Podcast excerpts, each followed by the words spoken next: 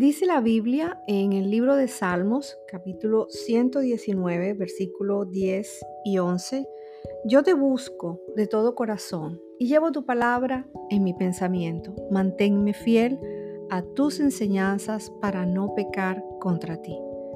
Las tentaciones y la presión de grupo casi siempre se juntan. De hecho, la Biblia dice que las malas compañías echan a perder los buenos hábitos. Y la presión de los demás o la presión de las redes sociales pueden despertar deseos en tu corazón que tal vez te tienten o hasta hagan que sigas a la mayoría para hacer cosas que no son sanas. En ocasiones la presión para gustarle a los demás y para que te acepten puede llevarte a hacer lo mismo que ellos, solo para tener su aprobación. Y eso es peligroso.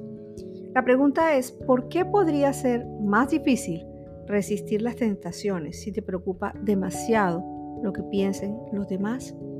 Y el libro de Proverbios, en el capítulo 29, versículo 25, nos trae la respuesta. Dice, temer a la gente es una trampa peligrosa, pero confiar en el Señor significa seguridad.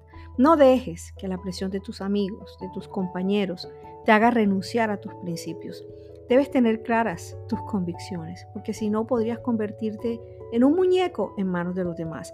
Si entiendes bien tus creencias, será más fácil que te adhieras a lo que a lo que a lo que tienes en tu corazón y puedas resistir la tentación de desobedecerlas. La pregunta, una vez más, es ¿por qué crees que es bueno para ti obedecer las normas morales de Dios?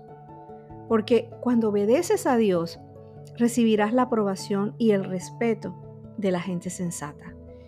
Daniel en la Biblia era un joven, un adolescente, y él decidió en su corazón que obedecería las leyes de Dios. Por eso es necesario identificar esos puntos débiles en nuestra vida.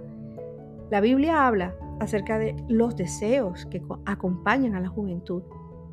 Y no son solamente los impulsos sexuales, sino también el deseo de encajar y el de tener independencia antes de estar listo para ello. Tienes que ser honesto contigo mismo sobre las cosas que más te tientan. David en ocasiones se dejó llevar por la presión de los demás o hasta por sus propios deseos, pero aprendió de sus errores y se esforzó por mejorar. Él le dijo al Señor, crea en mí un corazón puro y pon en mí un espíritu nuevo, uno que sea constante. Otra cosa que puedes y que debes hacer es tomar el control.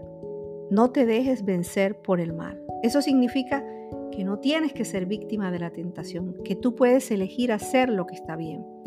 Pablo, aunque admitió que tenía malas inclinaciones, él tomó el control. Él mismo explicó que disciplinaba su cuerpo y lo hacía su esclavo. En conclusión, la manera en que te enfrentes a la tentación depende de ti porque tú tienes el control.